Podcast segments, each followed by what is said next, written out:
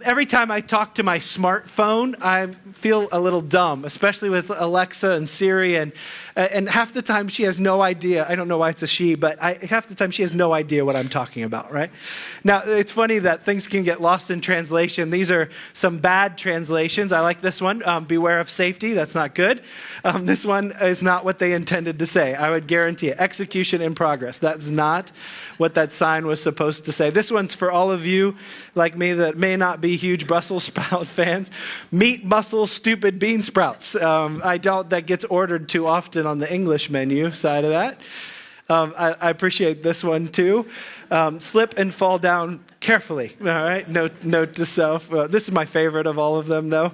If you can't read it, it says, it says hand grenade. So, you know, communication's complicated. Everyone in this room that has a spouse, that has a sibling, that is a parent, that has parents, that we recognize that communication can be difficult. Somebody uh, tried to figure out how good our computers are at translating into other languages. So what they did was they took uh, the old uh, "Take Me Out to the Ball Game" song, you know, the seventh inning stretch, the song that we sing there, and uh, they they decided that they were going to translate it through Google Translator into German and then they were going to translate it back into English to kind of get a sense of how accurate it is. I won't sing this for you, uh, but here it goes. Um, execute me to the ball play. Execute me with the masses. Buy me certain ground nuts and cracker stacks.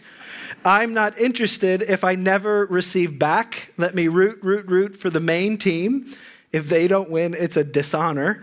Um, for there are one, two, three impacts on you at the old ball play. That's really good.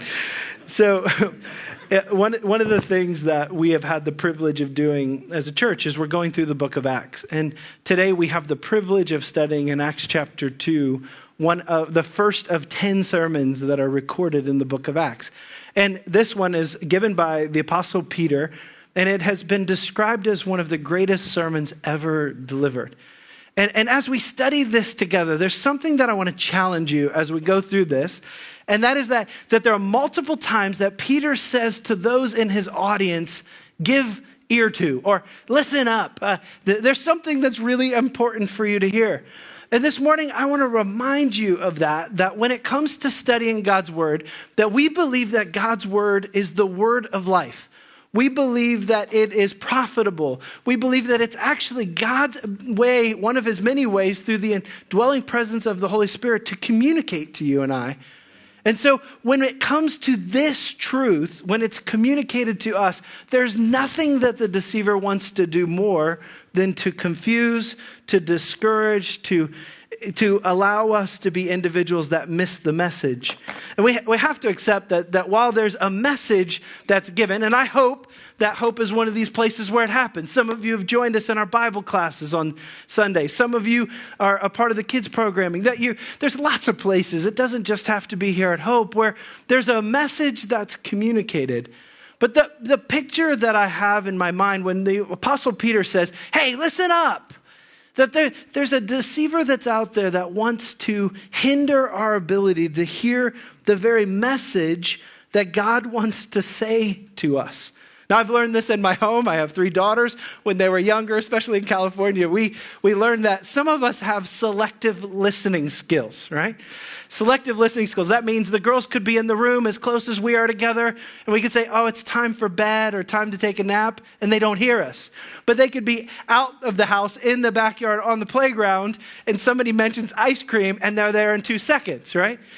Selective listening, right? They, they assumed that there was something good for them.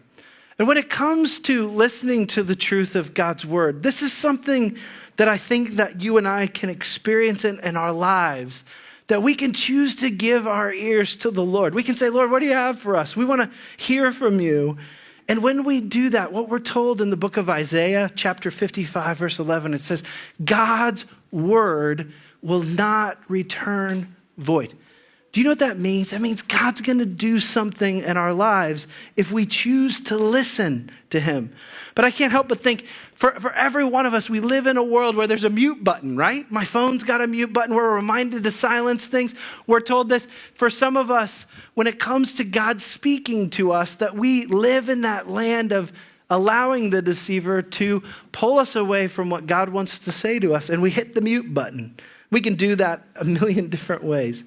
I've sat through, had the privilege, sincerely, to sit through a lot of messages. When I was in college, there was chapel five days a week, and then on to seminary, chapel five days a week. So, so there was literally a sermon that I listened to almost every day of the week for an eight year time period in my life. Some of them were great, some of them were not so great.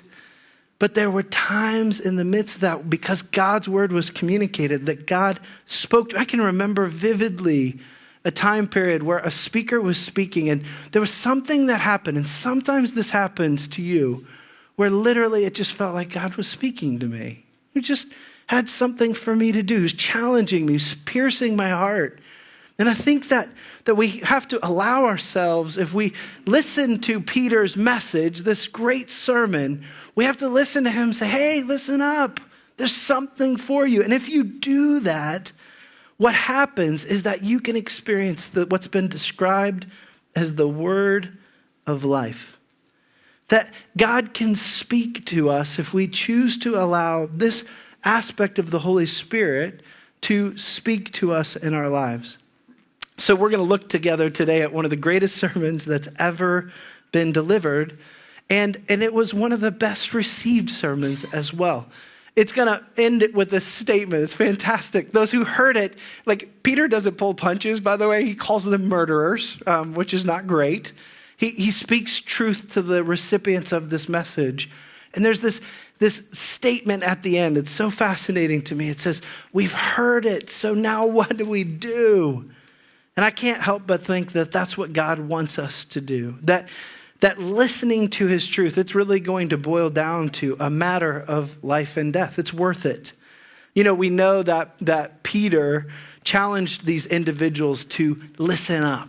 He challenged them to, to take what God was saying as his truth. And so Peter delivers this excellent message. If you have your Bibles, turn with me to the book of Acts, chapter 2. We're going to pick right up where we left off last week in Pentecost. And remember, there was this great, amazing event where the Holy Spirit comes in a physical, tangible way, and people heard it from all around. They were at a festival where people came from all over, literally the world, to be in Jerusalem at this time and they're curious as to what's going on. We're going to see in the text something that I think is kind of funny, and that is they, they hear this, this amazing miracle work from God, work of God, and the response that people have to it is quite interesting. So they, they say this, and beginning in verse 13, it says, But others mocked them, and they said, They must be filled with new wine. Their explanation was that they were drunk. Uh, but Peter, standing with the eleven, lifted up his voice, the eleven disciples, and he addressed the audience. And he says, Men of Judea and all who dwell in Jerusalem, let this be known to you and give ear to my words. For these people are not drunk, as you suppose, since it's only the third hour of the day. In other words, 9 a.m. in the morning. They're not drunk yet. I don't know if, if Peter thought that was funny. I'm guessing that Luke, when he recorded these words, he's saying, Oh, it's 9 a.m. There's no way they're drunk. And his point is something that's important for us this morning, and that is there's always going to be people who are skeptical. There's always going to be people who want to take a natural explanation and place it on top of a supernatural event, and that's what they're trying to do. Now, it's important for us to note the speaker here, Peter, this is just about 50 days after the Lord Jesus was crucified. So, 50 days after these individuals, some of which were a part of the, the crucify him, crucify him. And Peter, who was somebody who had to deal with his own garbage, was one of those people that 50 days after the fact that he had denied the Lord Jesus Christ, that he had applied truth in his life in such a personal way, that he's now able to say, This is a message of hope for all of us. And this message of hope is not just one for the disciples, it's not just one for him, but, but as he preaches, as he as it's been defined as truth poured through personality, as he allows this message of the gospel to pour through him, what we see is that Peter's bold, he's direct, he's winsome, and he understands the audience that's in front of him. Some of these individuals were mockers, some of them were seekers. That's in every audience that you're ever in with the church. That there's, there's people who say, hey, this is for me. I'm excited about it. God's got something for me. There's some people in this room, I'm aware of that, that are forced to be here. And there's some that are skeptical. You know what? People accepted the message of the gospel in all three of those categories that day. You know we're warned about in the, in the book of First, uh, Second Timothy? That there's going to be a day, I love the way that this is described, where people are going to surround themselves with people who feed their tickling ears, right? That they, that, like, I like this image. And, and who knows when this was authored by the Apostle Paul, if he was uh, envisioning, I can't even imagine, he was envisioning iPods and podcasts. And I, did I just say iPod? Nobody has had an iPod for like 100 years, iPhones. Um, that he, he envisioned, he didn't envision technology, but even in that day, there were people around him that could reiterate what you already believe. And here, what he's saying is that there's going to be a day when they're going to surround themselves, they're going to accumulate teachers to suit their own passions. You know, every audience is different, and every sermon is directed towards a specific audience. Why I think it's important that we come to church together. And, and, sometimes there's that thing that happens where it really feels like the person who's communicating is really speaking something that God uniquely had for you. That is one of the greatest encouragements to me when someone says that to me. And I've had that experience happen in my life. Sometimes there's just something that happens when you're in the room when somebody's delivering the truth of God's word. Allie tells the story. She's a year older than me. And uh, she went to Cedarville where I went. And um, there, on one of the chapels, the electricity went out in the town of Cedarville. And the speaker that was scheduled that day was Dr. Tony Evans. Have you ever heard Dr. Tony Evans preach? And so somebody was like, oh, don't worry, Tony doesn't need the microphones. There's 2,000 people in the room, right?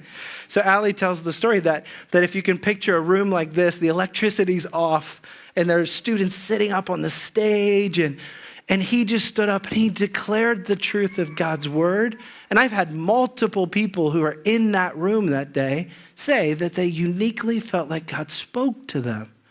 And for individuals like you and I who can kind of go through the routine and, oh, okay, this is what we do stand up, sit down, go through the church services, that, that I want to just remind you that when Peter challenged them to listen up, that he's saying something that you and I need to apply in our lives as well. When God's word is communicated, it's possible for us to literally have the indwelling presence of the Holy Spirit in our lives, allowing us to understand what the author of the Holy Spirit had placed in God's word in such a way that God speaks to us here in this sermon, I shared that it was winsome, it's biblical, it's Christian, it's a profound message that Peter shares. And I want you to study it together with me because it has so much truth. And it also has a side effect for us, and it teaches us how to listen to sermons.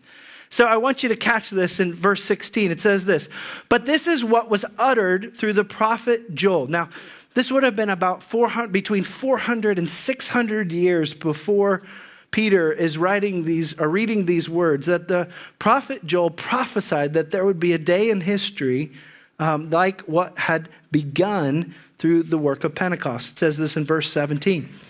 And in the last days it shall be, God declares, that I will pour out my spirit on all flesh and on your sons and your daughters they shall prophesy. Your young men shall see visions. Old men shall dream dreams. Even on my male servants and female servants in those days, I will pour out my spirit and they shall prophesy. This description of the last days, it's very helpful for us to understand that at Pentecost, something really significant happened. And what happened was a time period in history where we can now anticipate the imminent return of the Lord Jesus Christ. When we talk about these last days, what we're anticipating is that God is bringing to end earth in the way that we know it and creation in the way that we know it, and He's establishing the fulfillment of His promise. So here, Peter reminds everyone that God is doing something special. And you know what I love about these verses that are on the screen right now? Is that it's a wide range of people that God is going to work in their lives servants, students, kids, individuals. Like there's a range, old men, that, that God is working in a tangible, physical way in people's lives through the manifestation of the Holy Spirit. In verse 19, it goes on to say this And I will show wonders in the heavens above and signs of the earth below blood and fire, the vapor of smoke Uh, and vapor of smoke. The sun shall be turned into darkness and the moon to blood before the day of the Lord comes, the great and magnificent day. And it shall come to pass that everyone, this is a fantastic verse, that everyone who calls on the name of the Lord will be saved. That deserves an amen. Yeah. So, so he describes these events that are a part of the birthing process of our creation as it's coming to this stage in its history where God is going to create a new earth for those who are believers, that he's going to manifest himself in the history of the world, what we know of as the day of the Lord, where he returns and he establishes reign and rule on the earth. The day of the Lord can be a tremendous day of rejoicing. It is quite fascinating to me, though, if you studied this like I did as a kid, memorizing this passage in the New International Version, what they did with a Hebrew word that can be translated in different ways, what they did in the NIV is they say this statement. If you look with me in Joel chapter 2, verses 28 through 32, they have a direct quote here that Peter is, is quoting. But in the NIV, the way that they translate, translate Joel 20, uh, 2, verse 20 is this It is an awesome day, but literally it says, or a dreadful one. It is a dreadful, how, how can that word be the same? And I want to clarify something for you is that, that in the Hebrew, that word could go kind of either direction. And what we know from our theology is that that day, for those who are believers, is going to be an awesome one. It's the return of the king. We're celebrating the fact that God is establishing the Lord Jesus Christ in such a significant way in history, and that God is crescendoing this truth in such a way that it's glorious. But for those who have ignored and muted the truth of God in their life, that that day is going to carry with it the way the NIV puts it in Joel 2:20, it's dreadful. I, I find myself so convicted in this area that this message is one of restoration or it's one that is warning that we know that he is going to return. Now, when it comes to prophetic history in general, it's important for us to understand. When he says last days, it's a little confusing. Like, Shawn, how could it be last days? It was 2,000 years ago. But it's important for us to remember that when it comes to biblical history, that there's a component of prophecy that is already fulfilled and not yet completely fulfilled. And so when he says last days, it would be like the individual that stands back from a mountain and who sees the peaks of it and doesn't see the valleys of it. And this is a picture of a mountain that was near our home in California. It's a um, San G, is the way I knew it. 11,503 feet. I know about that because I climbed all of those feet. And um, San G does an elevation gain of about 5,500 feet. Um, in Southern California, often it would be warm at our home and there'd be snow up on the top of San G.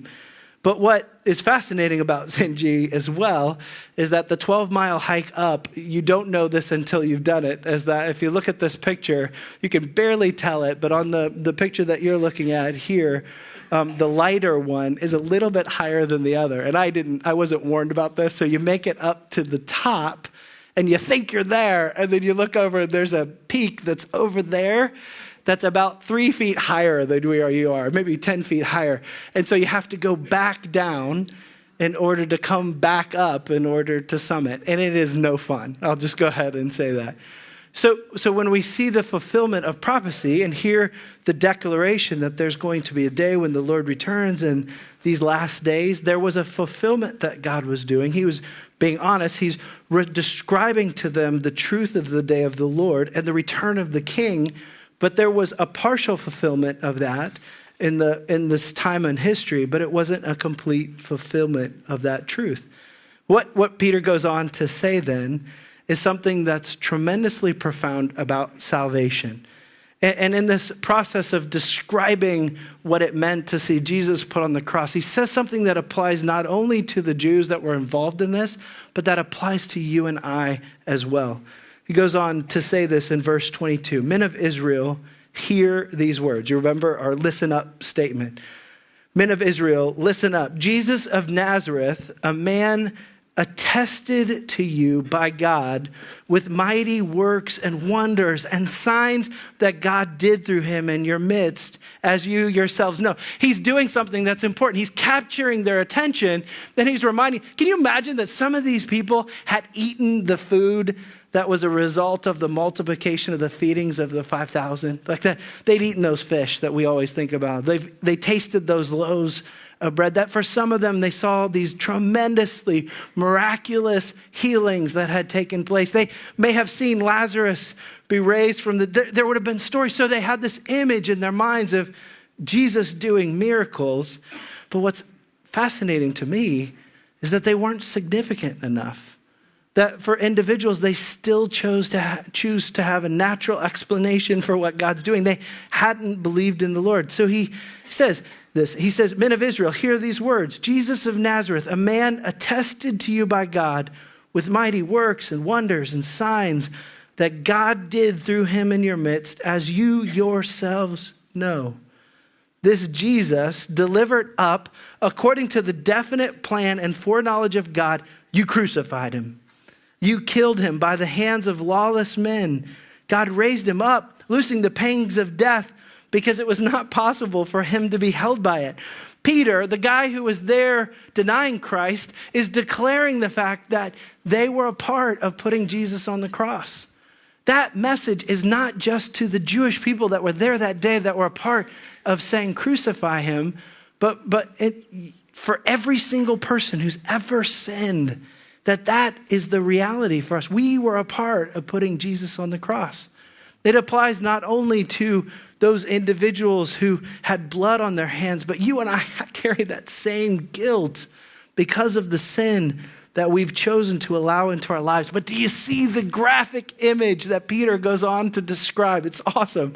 He says, God raised him up, loosing the pains of death because it was not possible to be held by it. That, that metal image, uh, the metal, uh, metal, um, you know, uh, you picture this, right? I'm having trouble speaking right now.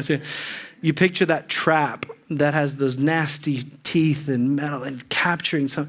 The pangs of death are torn back, that it's set free. It is paid in full to tell us it's paid in full. And that image of going from death to life is rooted in the fact that the Lord Jesus did it, that his resurrection gives us hope for our resurrection. You know, that word, that word loosened is one that's used one other time in scripture in Ephesians chapter 2, 14. And it's describing the Holy of Holies and the, the barrier that separated us from God. That it was rendered into, that we now have access to, to God through the loosening of the barrier wall. So here it's saying the pangs of death have been set free. This was by Jesus for us, even through his agony. Peter used what they knew. He knew what they had felt and experienced to remind them of the fact that there was something tremendously significant that was happening on their behalf through the work of Christ but it required them to listen up. They had to acknowledge a need. You and I have to do the same thing in our lives. We have to say that this is not just a message for somebody else. You guys know I like to tease about, especially spouses, where we do elbow listening, right? Where it's like, hey, you need to hear this, right? You know, no, you need to hear this, right? That this is a message that God wants to communicate to us. And then he's going to go on and he's going to use King David as a description of what it means for us to understand that God is a promise keeping God. As he goes on in Acts chapter 2, um, beginning in verse 25, Peter is going to describe the unique role that, that David played, and he's going to basically say, David had a promise from God, but David's dead. We can visit his tomb.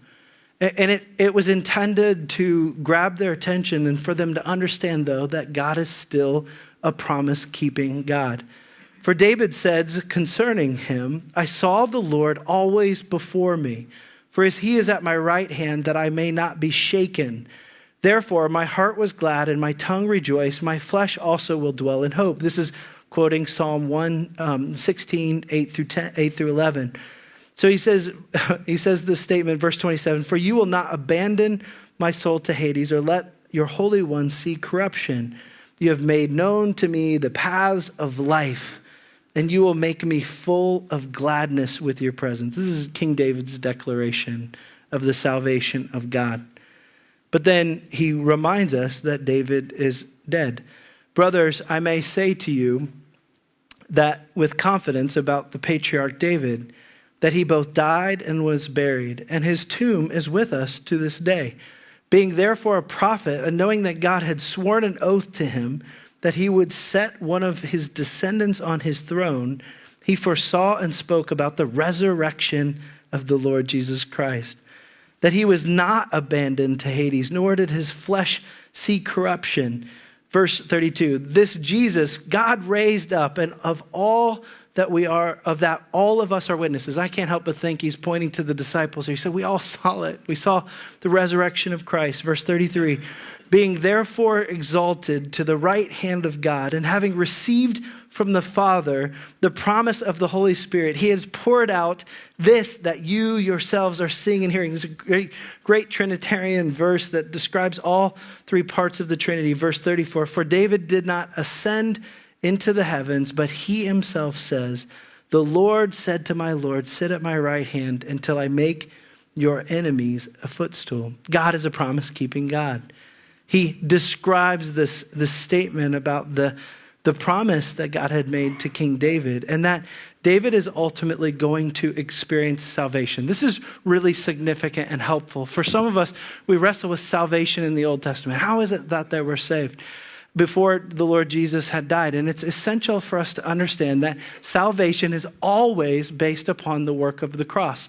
Now, after church today, now I'm guessing I shouldn't even say this. Some of you are maybe a little hungry because of the time change.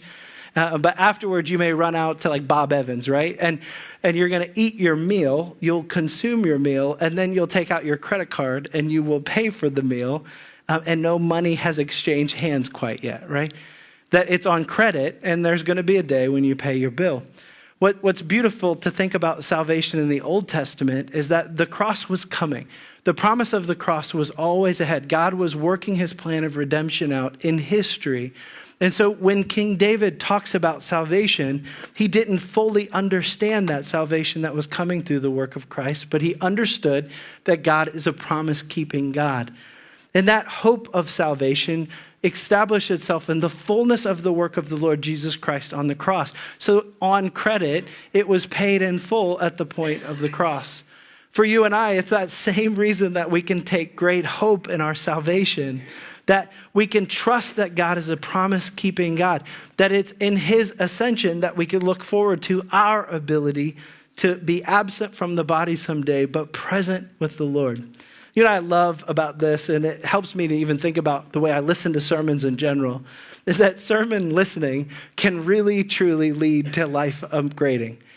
That, that sermon listening, when we choose to do it in a way that I believe honors God, we can have a result in our life that's like these guys. These guys heard this message. It was a tough message. And what ended up happening is that they say this it says, Therefore, let all Israel be assured of this God has made this Jesus, whom you crucified, both Lord and Messiah. When the people heard this, they were cut to the heart. Then they said to Peter and the other apostles, Brothers, what shall we do? We're going to study this next week. They, they end up, many of them becoming baptized. Many of those skeptics, many of those individuals that were mockers, they're going to come to Christ. And 3,000 people that day are going to enter into a personal relationship with Christ. They're going to go from death to life. They're going to have God speak to their very hearts. And, and I can't help but think that for you and I, especially if we're going to do this thing every Sunday, if we're going to do this pretty regularly, where you come to church and you hear a message, that, that I want to challenge you to grow in your ability to listen to the truth of God's word. One of the ways that I'm going to encourage you to do that is to begin with an anticipation that God is going to speak to you. So when we talk about God's word and that it's living, that it's the word of life, that we begin with this anticipation. God has something that he wants to say to me, and that I want to make sure that I'm ready to listen to it. We believe that God's word is effective if we choose to not mute it, but choose to listen to it in our lives. You know, I'll be, be frank with you. Often it's what's being said that you learn from. Often it's just the truth of God's word that we read earlier will not return void. And there's sometimes that you listen to a message and you realize that it has nothing to do with what that person's talking about, or that they shared something that you disagree with, and that God's still going to speak in your heart through this. And so I want to encourage you, it doesn't have to be a great sermon for you to come out of it having learned something, but instead that that it may be what wasn't even said, or it may be what God is speaking to you in your heart, or what God is doing through even challenging messages, or ones that you don't completely resonate. I think that it's important for us to anticipate that God's going to speak to us. A second way that I believe that we apply this truth in our life is that we have to make sure that we accept that it's God's inspired word that we're listening to that, that we ourselves are self feeders of God's word. That we choose to say, you know what, like I hear something. If you are in a prayer meeting with me, or if, I, if you see me, uh, I have my Bible on my phone, I have paper, I, I think they're both great. But, but I, when I'm listening to someone speak, I'm often just tearing through, like, oh, that reminds me of this verse, or oh, that's great, or oh, is that true? Is that in there? Do you guys know that biblically, we're going to see this in the book of Acts, that, that they heard the Apostle Paul teaching? And what we're told in Scripture is that they eagerly sought Scripture to determine if what he said was true. That never offends me. In fact, that's, that's absolutely what we're called to do, is that we're called to be people who say, this is God's word, and I'm going to allow that to be my standard of truth. So when we hear the truth of God's word, we have to be individuals that stand back and say, let's use Scripture to interpret Scripture. Remember, it's truth Preaching is defined as truth poured through personality. And it's appropriate for us to be people who stand back and say, you know what, I want to make sure that that's actually true. And you know what that requires? It requires us to be people who are self feeders of God's word. Sometimes we talk about sermons with kind of food language, like, oh, that was a you know, a meaty sermon, or that was powerful. But if you're depending on one meal a week to sustain you throughout your week, it's probably not going to work out too well for you. The Apostle Paul criticized his listeners one time where he said, You know, at this time you ought to be teachers, but you're still suckling on spiritual milk. He said, I think it's time to grow up. We had, we had a, a dinner with some friends when our, my daughters were very young, and uh, they served us like, you know, you kind of like your kids are kind of in that chicken nugget stage at some point. Some of you know what I'm talking about. And I think they'd serve like steak, you know, that involved like the knives and everything. And, and there's that moment where, like, have we taught them to be able to handle this themselves? And for some of us, that same idea has to be how we approach the truth of God's word. He said that the, the dividing wall's been broken down. You have access to the same scripture as I do, that we have the privilege of learning from the Holy Spirit that's indwelling us and filling us if we choose to submit to it. But the question is are we self feeders? Are we depending on someone else to feed us week in and week out? You know what's great about this? Time in history is that they, they decided that they were just going to listen to the voice of God. That they chose to stick in there and listen to Peter's phenomenal message. And what ended up happening is that literally 3,000 people went from death to life on that day in history. Don't know your story.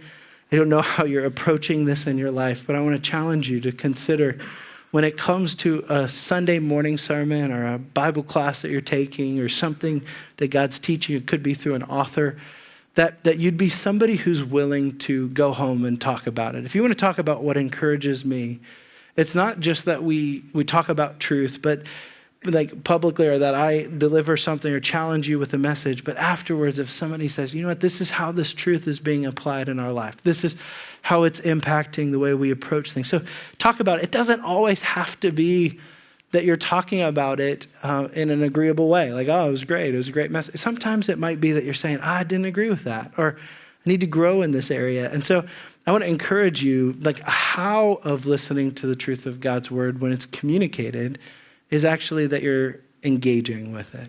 And that you're willing to, even at the, the lunch table after a church service, that you're willing to say, hey, uh, what did you think about that? The, the last thing, with the why behind that, that's so encouraging to me, is if we do that, if we process truth in our lives, do you remember what the Great Commission was to us? And that it was that you will be my, do you remember what the word was? Was my witnesses. And so when we articulate truth that God has spoken to us through his word, that we can be the very mouthpiece of God to be able to declare this truth. That's what was happening with Peter. Is here Peter was a man whose life was so impacted by God, even in his imperfection, that Peter's a man who's now able to witness to what God had done on his behalf. So you and I have that privilege to be God's witnesses in Brunswick, Medina County, Northeast Ohio, to the ends of the earth. That's what we believe that God has asked of us. So we accept that uh, communication can be challenging, but we also accept that the Lord Jesus has a message for us that is relevant for the way we live our lives today. The question for us is if He's speaking to us, are we choosing to listen to Him? Lord, we love you and we thank you for your word. Thank you that you promise us that it will not return void. I thank you for those individuals in my life that have taught me the privilege of studying your word for myself. I pray that that would be a benchmark for us as a church, that we're people who are self feeders of your word. I pray for the individual that's here today that has heard this message and they maybe needed to be reminded of the fact that um, you are still speaking to us, that you're still actively engaged. And those individuals who call upon the name of the Lord the way it was promised to us through this tremendous sermon by Peter, those who call upon the name of the Lord shall be saved. Pray that that would be each of our stories and would we be willing to testify that truth. Because, Lord, we believe that you're worth it. In Jesus' name we pray. Amen.